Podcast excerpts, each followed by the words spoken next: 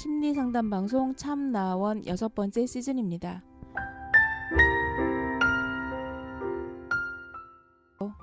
참나원이 뭔가요? real 심리 상담 방송입니다. 어떤 사람이 상담하러 오나요? 이 방송을 듣는 누구나 올 수 있습니다. 개인, 가족, 커플, 친구끼리도 가능합니다. 어떻게 참가하나요? C h a m n a o n e 골뱅이 다음 점 net으로 메일을 보내시거나 02 763에 3478로 전화 주시면 연결됩니다. 언제 어디서 하나요? 내담자의 시간과 형편에 따라 시간은 조정될 수 있고요. 장소는 서울 종로구 관철동에 있는 마인드 코칭 연구소에서 합니다. 참나원의 비전은 뭔가요? 참나원은 여러분과 함께 하면서 당신은 혼자가 아닙니다 하는 소식을 전하는 것이지요. 그래서 열린 마음으로 서로 연대하고 밝은 세상을 만들어가는데 기여하고 싶습니다. 참나원과 마인드 코칭 연구소 소식을 알려면 어디를 찾아보면 될까요? 네이버에 참나원 곱하기 마인드 코칭 연구소 카페에서 공개 방송 일정과 마인드 코칭 연구소 프로그램에 대한 자세한 안내를 볼 수 있습니다. 참나원을 만드는 마인드 코칭 연구소 프로그램을 소개합니다. 애니어그램이 뭔가요? 애니어그램은 동양의 지혜라고 불린답니다. 자신의 집착을 발견하고 이해해서 신념으로 바꿔가는 과정을 담고 있답니다. 아, 흥미롭군요. 어떤 방식으로 진행하시나요? 사례 중심의 접근 방식과 솔직성과 자발성을 기반으로 자신의 성찰을 돕는답니다. 네, 술까말 14번째에 오늘 얘기할 주제는 음, 게으름에 대해서 얘기를 좀 해보고 싶은데요. 음, 어, 이 주제를 정하게 된 음, 어떤 에피소드나 뭐 어떤 얘기에 대해서 혹시 하고 싶은 얘기가 있으신가요? 어, 굉장히 이렇게 바쁘게 사는 사람들이 스스로 게으르다고 생각하는 경우가 많은 것 같아서요. 한번 다루고 보고 싶었어요. 음, 그게 그 객관적으로도 게으른 건가요? 아니면은 어떤 주관적으로 게으르다고 스스로를 평가하는 경우가 더 많은가요? 주관적으로 게으르다고 평가하는 경우죠. 근데 옆에서 봐도 누가 봐도 왜 저 사람 참 게으른 것 같아라고 얘기하는 경우에 그 사람은 가끔 보면 스스로는 또 게으르다고 생각하지 않는 경우도 있더라고요. 예, 역시 마찬가지죠. 네. 그리고 또 하나는 제가 겪은 일 중에 하나는 선생님 모델하우스가 뭔지 아시죠? 예, 알죠. 근데 모델하우스 가서 보면 어떤가요? 안 가봐서 잘 모르겠는데 별로 가본 적이 없어서. 음, 왜 그 모델하우스가 이런 집일 거야라고 이제 사람들한테 보여주는 오픈된 공간이잖아요. 그야말로 모델. 네네. 음. 모델링이 되는. 그러면은 그런 집은 굉장히 깨끗하겠죠. 당연히 깨끗하게 해놓고 보여주겠죠. 네. 그런데 가끔 혹 가다 보면 어떤 친구들 집에 가면 특히 여자들 주방은 이제 여서, 여성들이 좀 많이 들어가 있는 그런 주방 같은 경우 보면 뭐가 나와 있는 경우가 참 많아요. 저희 집도 보면. 그런데 그 친구들 그 주, 주방이 우리가 이제 뭐라고 얘기하면 무슨 모델하우스 온 줄 알았어? 라고 얘기를 하는 경우가 있거든요. 음? 그- 그러니까 깔끔하게 잘 네, 정돈돼 있다는 나와 있지. 않은 거예요. 식- 이게 그 어. 싱크대 위나 이런 여러 가지. 완벽하게 정돈되어 있는. 네. 음, 그러면 그런 사람들은 부지런한 걸까요? 음, 그 그거 행동 자체는 부지런하다고 평가할 만 하겠죠. 근데 저는 그걸 보면서 부지런하다라고 하는 거라 부지런하다 게으르다고 하는 것도 결국에는 현상에 속는 거다라는 생각을 저는 하게 된 거예요. 음, 좀 더 자세히 말씀해 주실래요? 그 모델하우스처럼 집을 이렇게 유지하고 있는 친구가 굉장히 부지런해서 모델하우스처럼 유지하고 있는 게 아니었었어요. 그럼요. 어질러져 있는 거를 막 치우려면 부지런함이 필요하잖아요. 몸을 움직여야 되잖아요. 음, 그렇죠. 근데 어질러져 있는 거를 빨리빨리 치우기가 싫어서 이 상태로 유지해서 원본이 훼손되지 않게 놔두는 게 이 친구의 목적인 거예요. 그러면 안 쓴다는 건가요? 네. 사용을 안 하고 전혀 사용을 하지 거예요? 않는다는 게 아니라 음. 어질러져 있는 상태를 못 보는 것이고 그리고 어질러져 있으면 치워야 된다라고 하는 강박관념에 사로잡히게 되니까 결벽증 환자예요? 그렇게 몰아가시면 음, 심하면 결벽증이죠, 뭐. 네, 뭐 어쨌거나 그래서 이제 그 단서를 제가 어디에서 봤었냐면 이제 치- 아이들이 놀잖아요. 놀면은 이렇게 그 아이들의 특성이 계속 그 호기심거리가 옮겨가기 때문에 자연히 어질러지는 수밖에 없잖아요. 어지르면서 놀죠, 애들은. 네.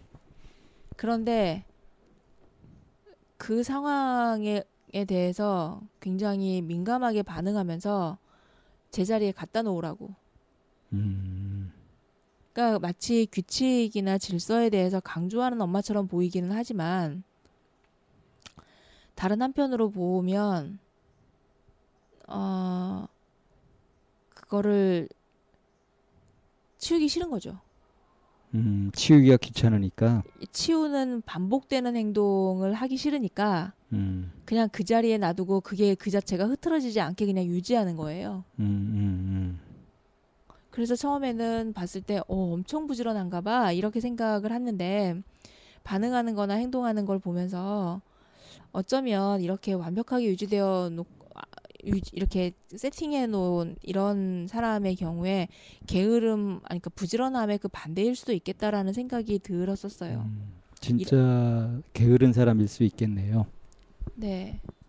이런 이렇게 부지런하다, 게으르다라고 하는 것도 그냥 우리가 보여지는 어떤 현상에 속는 거다라는 생각을 저는 해, 이제 했, 했는데, 겉보기로만 판단하면 그렇다는 거죠. 네네. 근데 오늘 이제 방 쌤이 게으름에 대해서 얘기하고 싶어하는 게 이런 주제하고도 혹시 같이 갈 수 있을까라는 생각이 들어서 이제 떠오르는 사례를 좀 말씀드렸네요. 예. 어떠신가요? 음, 네, 정말 생각해 봐야 될 것 같아요. 그런 부분들을. 겉보기에는 부지런해 보이지만 사실은 게으른 마음을 갖고 있는 거. 게을러 보이지만 사실은 부지런한 사람. 네. 그 나눠볼 수 있잖아요. 뭘 가지고 그렇게 기준을 잡으면 이거를 정확하게 볼 수 있을까요? 속지 않고. 그 얘기를 저도 그냥 이제 얘기를 꺼내놓고 나니 이렇게 막 늘어났다라는 생각이 드는데 그 얘기를 좀 정리를 좀 해 보시 봐 보면 어떨까요? 그러니까 예컨대 이제 부엌 같은 공간은 어 이제 그것들을 이제 쓰는 거니까 어느 정도 이게 사람이 사는 곳이다 싶으면은 뭐 정돈 안 되고 뭐 이렇게 사람이 썼던 흔적 같은 것도 남고 그래야 되는데 마치 모델 하우스처럼 이렇게 딱 정돈이 되어 있다. 너무 깔끔하게 정돈되어 있다. 근데 이제 애들이 막 놀고 그럴 때 그것에 굉장히 신경을 쓰더라. 이걸 보게 되면 뭔가 어지러지는 걸 굉장히 싫어한다. 이렇게 되는 거죠.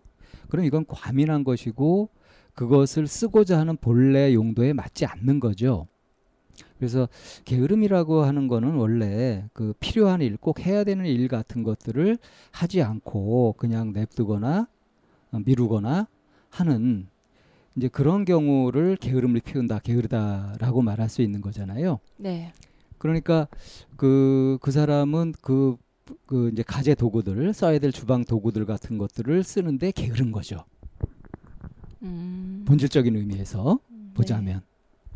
그러니까 잘 정돈이 돼 있으니까 부지런한 거고 어지러져 있으니까 게으르다 이렇게 볼 것이 아니라 얼마만큼 그것을 맥락 상황에 맞게 제대로 쓰고 있느냐 그렇지 않느냐 이렇게 봐야 될 것 같아요.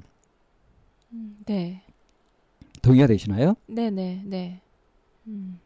음. 그러니까 이제 현상에 속지 말자 하는 말씀도 이제 그런 그런 맥락인 것 같은데 그렇다면 우리 정신적인 게으름이라고 하는 걸 좀 생각해 볼까요?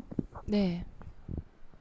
그러니까 행동상으로 나타나는 게으름 말고 정신적인 게, 게으름. 예컨대 이제 또 어지르는 게 얘기가 나왔으니까 이런 얘기를 해보면 어떨까 싶은데 그 어떤 친구들을 보면 이 공부할 때 이 스타일이 책상에 이것저것 다 어질러 놓고 하는 그리고 자기 방도 그냥 이게 정돈을 안 하고 쓰는 이제 그런 친구들이 있거든요. 그럼 이제 이럴 때 이제 부모님은 애가 게으르다고 보고 틈만 나면 그걸 정리하려고 하는데 때로는 애가 사춘기가 되어가지고 그 정리하는 거 가지고 싸우는 그런 사례도 많이 볼 수 있잖아요. 네.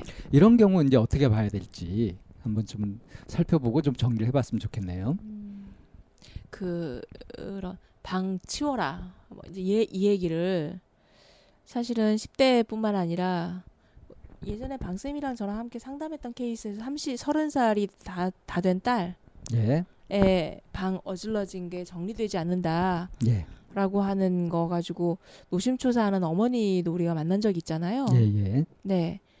어느 연령대에 국한된 부분은 아닌 것 같아요. 예, 그렇죠. 어떤 생활 스타일의 차이일 수도 있을 것 같은데요. 네. 자, 그 어떤 사람들은 이렇게 깔끔하게 정리가 되면 거기서 뭘 할 수 없는 사람도 있고요. 깔끔하게 정돈이 돼야 뭔가 되는 사람이 있고 이 스타일에 좀 차이가 있잖아요. 네. 그러면 막 어지러져 있는 채로 이렇게 흩어져 있는 채로 뭔가를 하는 사람은 게으른 사람이고 정돈을 탁 해놓고 하는 사람은 부지런한 사람이고 일반적으로 그렇게들 인식을 고정관념을 갖고 있죠. 네. 어, 그런데 어떤가요? 그래서 이제 처음에 내놓은 얘기가 현상에 속지 말아야 되겠다는 음. 부분이잖아요. 그러니까 이 부분도 이제 본질적으로 네. 어떤 것이 게으른 것이고 어떤 것이 실제로는 부지런한 것인지 음. 이걸 좀 이렇게 판단할 수 있는 어떤 기준 같은 것들을 잡아보면 어떻게 집어낼 수 있을까요? 그 상황에서요? 예, 예. 그것도 처음에 방 쌤이 얘기하신 그 그러니까 활용해야 될 걸 제대로 활용한다면 그건 게으르다고 볼 수 없는 것이고 예. 그 용도를 제대로 사용하지 못한다라고 하면은 그거는 게으른 것이고 뭐 이런 차원으로 볼 수 있을까요? 뭐 그렇게 봐야 합리적이지 않을까요? 네. 어, 그러니까 어지러져 있느냐, 정돈돼 있느냐를 볼 것이 아니라 그 속에서 실제로 어떻게 하고 있느냐, 할 걸 하고 있느냐, 할 걸 못 하고 있느냐 이걸로 봐야 되지 않겠어요? 네, 그게 중요하죠. 그러니까 이제 약간 좀 일반화시켜서 얘기해 보자면 이제 그 일상생활이 굉장히 바빠가지고 이 일 저 일을 버려놓은 상태에서 어느 것 하나도 제대로 마무리를 못한 채 이것저것 늘려 늘여놓고 하나도 제대로 하는 것 없이 마구 이게 펼치고 있는 사람 굉장히 바쁘게 부지런하게 사는 것 같은데 근데 이 사람은 사실은 저는 게으른 사람이라고 하고 싶어요. 음, 좀 더 자세하게 설명해 주셔야 될 것 같아요.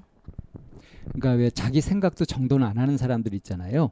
우리도 상담하면서 이제 몇 번 그런 케이스가 있었는데 어 어떤 얘기를 쭉 해서 해가지고 좀 제대로 분석을 해서 그거를 좀 마무리 지으려고 하면은 어느 순간에 또 딴 얘기로 가고 딴 얘기로 가고 하면서 이제 자꾸 어지르는 거죠. 집중하지 않고. 이거는 자신한테 게으른 것이다 이렇게 말할 수 있을 것 같아요. 그러니까 정신적인 게으름에 대한 정의는 자신에게 충실하냐 그렇지 않느냐 이걸 가지고서 말할 수 있을 것 같고요. 아, 자신을 계속 살피고 보고 느끼고 있다면 이거는 부지런한 거고 뭔가 하고 있는 거고 그걸 안 하고 있다면 이건 게으른 것이다. 이렇게 정의를 내릴 수 있을 것 같습니다. 네, 정신적인 게으름. 음, 많이들 보이는 그 어, 상황일 것 같은데 제가 한 가지 질문하고 싶은 게 이- 있는데 어, 이제 해야 할 걸 하지 않고 막 어지르고 있는 거 이제 이거를 그 정신적인 게으름이다. 바쁘게 하면서도 뭔가 이렇게 완성되지 않은 뭐 이제 이런 얘기 하셨잖아요. 예, 예. 어, 선생님 이사 많이 해보셨나요? 네, 어릴 때도 제법 많이 했다고 볼 수 있죠. 어릴 때, 그러니까 선생님의 살림을 이렇게 이사해 보신 적은 몇 번 되죠. 음, 저는 이사 굉장히 많이 다녔거든요. 서울에 올라와가지고 살기 시작하면서 이사를 참 많이 다닌 편이라고 생각해요. 근데 제가 이, 그 이사 최근에도 이제 이사를 했는데 이사하는 패턴을 보면 예전에 좀 젊었을 때는 하룻밤이 지나면 모든 집이 정리가 다 됐거든요. 예. 근데 어느 시점부터는 예. 정리가 안 되기 시작하는 거예요. 예. 이방 가서 정리하고 있고 저 방 가서 정리하고 있고 전체적으로 보면 정리가 안 돼 있고 정리가 자꾸 늘어지는 거예요. 음. 이거는 게으른 건가요? 살림이 는 거 아닐까요? 뭐 살, 살림이 늘었다? 뭐 그렇게도 볼 수 있겠네요. 근데 그거는 이제 그 이 부분에 있어서 이제 이게 어쩌면 제가 스스로 이제 변명이라는 걸 하고 싶은 건 것 같아요.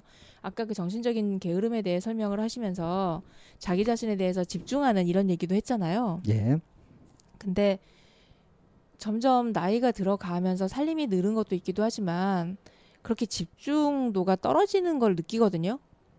예. 집중도가 떨어지고 그러면서 긴장감도 좀 떨어지고 하면서 그렇게 일을 하는 데 있어서 그 순간에 집중하지 않고 자꾸 이렇게 그 돌아다니고 있는 그런 저를 좀 보게 된 거예요. 아, 산만해지는 거죠? 네네. 그런데 이 얘기를 이제 친구들하고 앉아서 얘기를 하니까 다들 이렇게 무릎을 치면서 너도 그러냐 나도 그렇다 이게 다 동조 음. 현상처럼 이렇게 얘기를 하더라고요. 음. 어. 뭐 늙어가는 거죠? 네, 그래서 제 주변에 친, 있는 친구들이 비교적 다 부지런, 굉장히 부지런하게 사는 타입들이라 예. 이제 그래서 이제 내가 요즘에 그래, 내가 게을러졌나 봐 그랬더니 이제 다들 나도 그렇다, 너도 그렇다 이제 이런 얘기를 좀 하는 경우가 있어서 이거는 그러면은 나- 자기 자신에 대해서 집중하지 않고 있고 그럼 이것도 정신적 게으름의 한 일환으로 보여지는 행동 패턴인가 싶어가지고 좀 질문을 하고 싶었네요. 그러니까 게을러지면 아주 쉽게 생각해서 몸을 게을리 움직이지 음, 몸을 이제 게을리해서 움직이지 않게 되면은 그러면 몸에 불필요한 지방이 자꾸 쌓여가지고 살이 많이 찌게 되고 여러 가지 정, 그 건강상에도 문제가 오고 어, 자기 몸도 제대로 가누지 못하는 현상까지 생기게 되잖아요. 극단적으로 가자면 정신적으로도 어떤 그러니까 뭐 일이 있을 때 그걸 딱딱 처리하고 이렇게 하려면 어느 정도 이렇게 딱 긴장하고 있고 그것에 딱 제대로 반응하고 하는 것이 필요한데 원인이 어떻게 되었든 그게 뭐 노화에 의한 것이든 긴장이 풀어져 가지고 느슨해져 있다고 한다면 이제 허점이 많이 생기게 되고 그러면 일이 늦어지게 되면서 일이 많아져 가지고 나중에는 이제 굉장히 부담스럽게 되겠죠. 그러니까 이제 게을 그 원인이 게으름이다 이렇게 보기는 뭐하더라도 그것과 비슷한 현상이 나타나게 되는 거 아니겠어요? 그렇다면 그거는 게으름이냐 아니냐의 문제가 아니라 어쨌든 그 좀 고쳐야 되는 부분이 아닐까 싶은데요. 어떻게 생각하세요? 어떻게 고치면 될까요? 만약에 고쳐야 되는 부분이라고 한다면.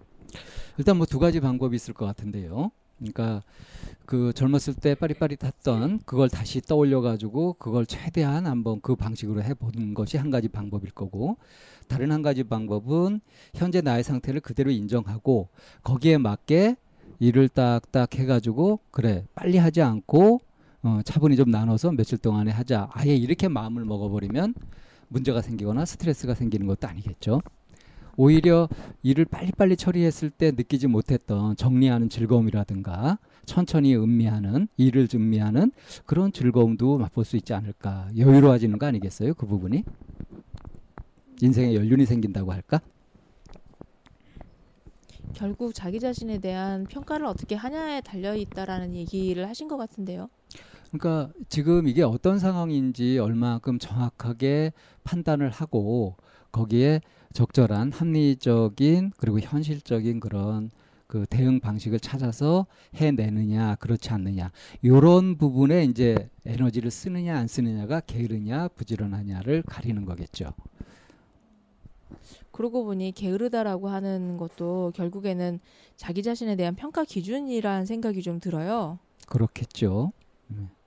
우리가 처음에 얘기했던 것처럼 그 객관적으로는 게으른 게 아닌데 스스로 게으르다고 믿거나 객관적으로 게으르면서 스스로는 부지런하다고 게으르지 않다고 믿거나 하는 것들은 일종의 이제 착각인 셈이죠.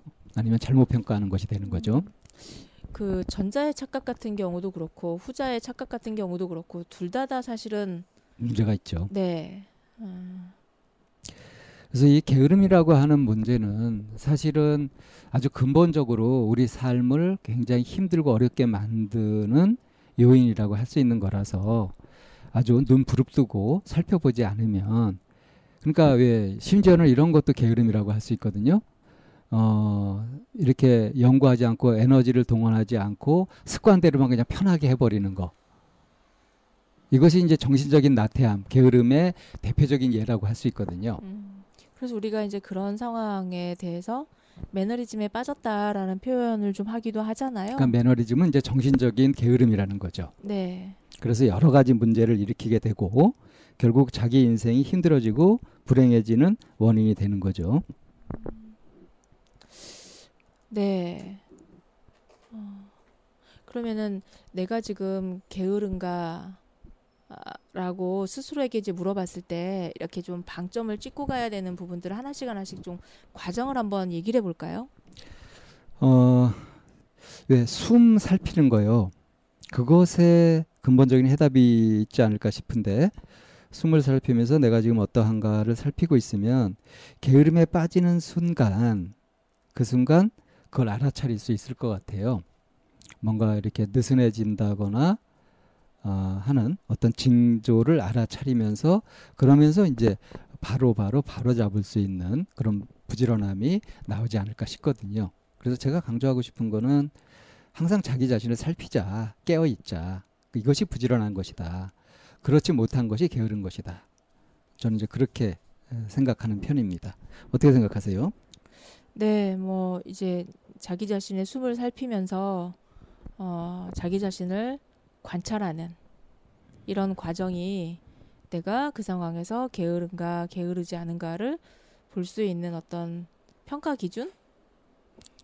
예, 그러니까 약간 역설적이게도 아, 저 사람 너무 게을러 하는 순간에 다시 살펴보면 내가 어떤 기준을 가지고 게으르다고 판단하고 있지 이걸 살피지 않으면 게으르게 판단한 거라는 거죠. 음, 어, 저 사람 게으르다라고 평가하는 순간 이 사람한테는 투사가 일어났을 수 있다라는 얘기인가요? 그렇죠. 그런 이유든지 아니면 자기가 갖고 있는 고정관념이든지 이런 것으로 해서 판단하고 있다고 한다면 그렇다면 이제 공연한 분별심이 일어나 가지고 마음이 불편해지죠. 관계도 나빠질 수 있고요. 이게 게을러서 생기는 문제라는 거죠, 사실은. 음, 자신을 살피는데 게을렀던 음, 그 결과인 거죠. 음. 네. 게으름의 그 반대 영역에 있는 부지런함에 대한 얘기도 좀 우리가 해볼 필요가 좀 있을까요? 그러니까 부지런함은 이제 자기 자신을 늘 깨어서 살피고 그래서 무슨 일이 생기면 바로바로 바로 처리하고 하는 그런 것이 이제 부지런한 것이 되겠죠. 그러니까 오랜 세월 동안 꾸준히 해야 될 일에 대해서는 막 섣불리 달려들지 않고 차분히 접근해 가는 거. 이게 부지런한 거지. 이건 이제 그 느긋해 보이더라도 그건 정말 필요한 만큼의 적절한 역량을 쏟아가는 것이기 때문에 큰 그림에 의해서 그런 걸 가지고 겉, 겉만 보고서 아 저 사람 왜 저렇게 느릿느릿해? 뭐 너무 여유 있는 거 아니야? 게으른 거 아니야? 이렇게 보는 거는 이제 문제가 잘못 본다는 거죠. 현상에 속는 거죠. 음, 네. 네, 부지런하다, 게으르다라고 하는 것도 결국에는 내가 가지고 있는 평가 기준의 또 다른 한 예이고 우리가 이런 게 부지런한 거야, 이런 게 뭐 뭐 그 게으른 게으른 거야. 거야라고 하는 이런 것도 어쩌면 외부적인 기준에 의해서 이렇게 만들어진 또 다른 굴레라는 생각이 좀 얘기를 하다 보니까 드는데. 그게 이제 착각이라고 이 쌤이 처음에 말씀하신 네. 그런 모습인 거죠 네, 네. 네. 네, 어, 나는 과연 게으른 쪽일까 아니면 부지런한 마음을 내려고 할까? 라고 하는 쪽에 대해서 좀 더 생각을 해보는 시간으로 어, 본인에게 스스로 질문을 던져보는 걸로 마무리를 해도 좋을까요? 예. 네, 그러면은 저희 솔까말 여기에서 정리하겠습니다.